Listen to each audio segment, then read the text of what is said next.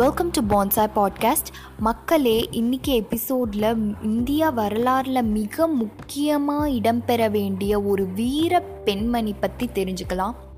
இந்தியாவிலேயே ஆங்கிலேயர்களை எதிர்த்து போராடிய முதல் வீர பெண்மணி ராணி வேலுநாச்சியார்.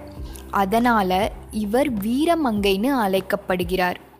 ஒரு ஆண் தான் நாட்டை ஆளணும்னு வழக்கமாக இருந்த அந்த காலத்தில் துணிச்சலா பல தடைகளை எதிர்த்து ஆயிரத்தி எழுநூற்றி எண்பதுல இருந்து ஆயிரத்தி எழுநூற்றி தொண்ணூறாம் ஆண்டு வரை சிவகங்கை சீமையில் சிறப்பாக ஆட்சி பண்ணாங்க ராணி வேலுநாச்சியார். இப்போ வேலுநாச்சியார் வாழ்க்கை எப்படி இருந்துச்சுன்னு விரிவாக பார்க்கலாமா? ராமநாதபுரத்தில் ராஜா செல்லமுத்து சேதுபதிக்கும் ராணி சக்கந்தி முத்தாத்தாளுக்கும் பிறந்த ஒரே பெண் வாரிசு ராணி வேலுநாச்சியார். இவர் பிறந்த ஆண்டு ஆயிரத்தி எழுநூற்றி முப்பது. வழக்கமாக பெண் பிள்ளைகளை வீட்டில் முடங்கி வைக்கும் பொருட்டு இல்லாமல் நாச்சியாரை தன் தந்தை பல போர் பயிற்சிகளில் தேர்ச்சி பெற செய்தார்.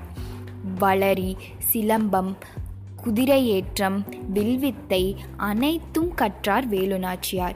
இது மட்டும் அல்லாது கல்வியிலும் சிறந்து விளங்கினார்.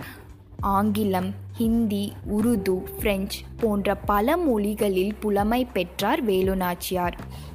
ஆயிரத்தி எழுநூற்றி நாற்பத்தி ஆறாம் ஆண்டு சிவகங்கை மன்னர் முத்துவடுகநாதர் வேலுநாச்சியாரை மணந்தார். வேலுநாச்சியாருக்கு இரண்டு குழந்தைகள் ஒரு ஆண் ஒரு பெண். ஆயிரத்தி எழுநூற்றி ஐம்பது முதல் ஆயிரத்தி எழுநூற்றி எழுபத்தி ரெண்டாம் ஆண்டு வரை முத்துவடுகநாதரும் வேலுநாச்சியாரும் சிவகங்கை சீமையை அருமையாக அமைதியாக ஆட்சி செய்தனர். ஒரு நாள் முத்துவடுகநாதர் காளையர் கோவிலில் வழிபாடு செய்தபோது ஆர்காட் நவாப் படை ஆங்கிலேய படைகளோடு சேர்த்து கோவிலை சுற்றி வளைத்து தாக்கியது. இந்த தாக்குதலில் முத்துவடுகநாதரும் அவர் மகனும் உயிரிழந்தனர். வேலுநாச்சியார் தன் கணவர் இறந்த செய்தியை கேட்டு அதிர்ச்சி அடைந்தார். எதற்கும் அஞ்சாமல் காளையர் கோயிலுக்கு சென்று தன் கணவனின் உடலை அவரே அடக்கம் செய்கிறார்.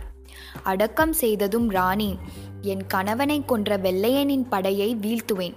அப்போதுதான் என் கழுத்தில் இருக்கும் தாலி இறங்கும் என்று வீரமாக சபதம் மேற்கொள்கிறாள்.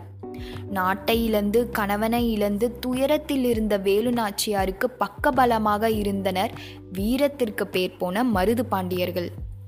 மருது பாண்டியர்கள் வேலுநாச்சியாரையும் அவர் மகள் வெள்ளாச்சியையும் திண்டுக்கல்லில் உள்ள விருப்பாட்சி ஊருக்கு அனுப்பி வைத்தனர்.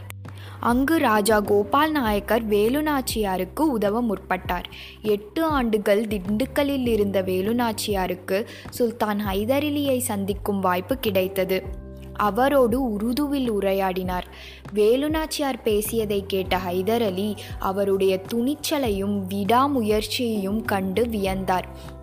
இப்போது வேலுநாச்சியாருக்கு கோபால் நாயக்கரோடு சேர்த்து ஹைதர் அலியின் ஆதரவும் கிடைத்தது. ஐயாயிரம் வீரர்களை கொண்ட படையை வேலுநாச்சியாருக்கு அன்பளிப்பாக கொடுத்தார் ஹைதர் அலி. வேலுநாச்சியார் அவரது படையை திண்டுக்கல் கோட்டை மற்றும் விருப்பாட்சி நகரில் தயார்படுத்தினார். வீரர்களுக்கு வால் சண்டை வேல் சண்டை வளரி அனைத்தும் கற்றுக் கொடுத்தார். வளரினா என்னன்னு யோசிப்பீங்க? அது மரத்தால் அல்லது இரும்பால் ஆன ஆயுதம்.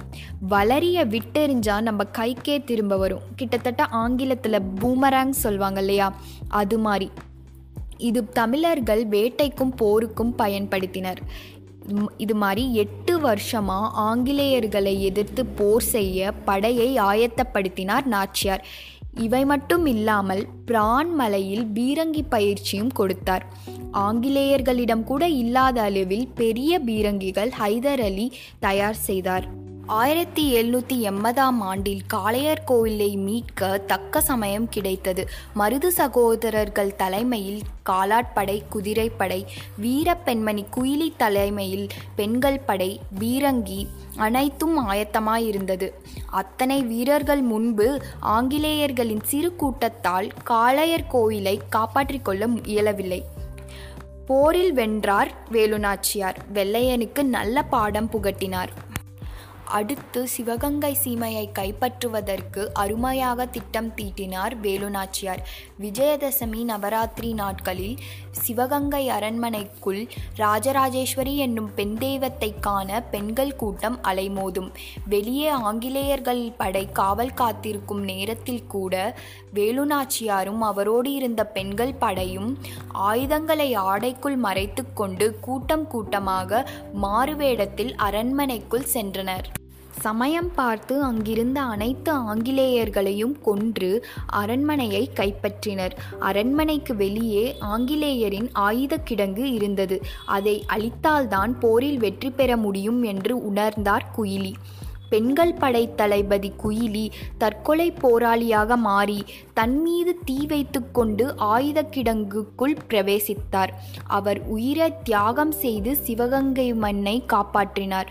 அந்த தியாகத்திற்கு சிவகங்கை சீமையே தலைவணங்கியது. பின்னர் வேலுநாச்சியார் ஆயிரத்தி எழுநூற்றி எண்பது முதல் ஆயிரத்தி எழுநூற்றி தொண்ணூறாம் ஆண்டு வரை ஆங்கிலேயர் கொடியேறி இறக்கி சிவகங்கையில் அவரின் ஹனுமன் கொடி பறக்கவிட்டு சிறப்பான முறையில் ஆட்சி புரிந்தார். மக்களே இன்னைக்கு வீர மங்கை வேலுநாச்சியார் கதை கேட்டிங்க. பிடிச்சிருந்ததா? பிடிச்சிருந்தா நாலு பேருக்கு ஷேர் பண்ணுங்கள் சப்போர்ட் பண்ணுங்கள் தேங்க்யூ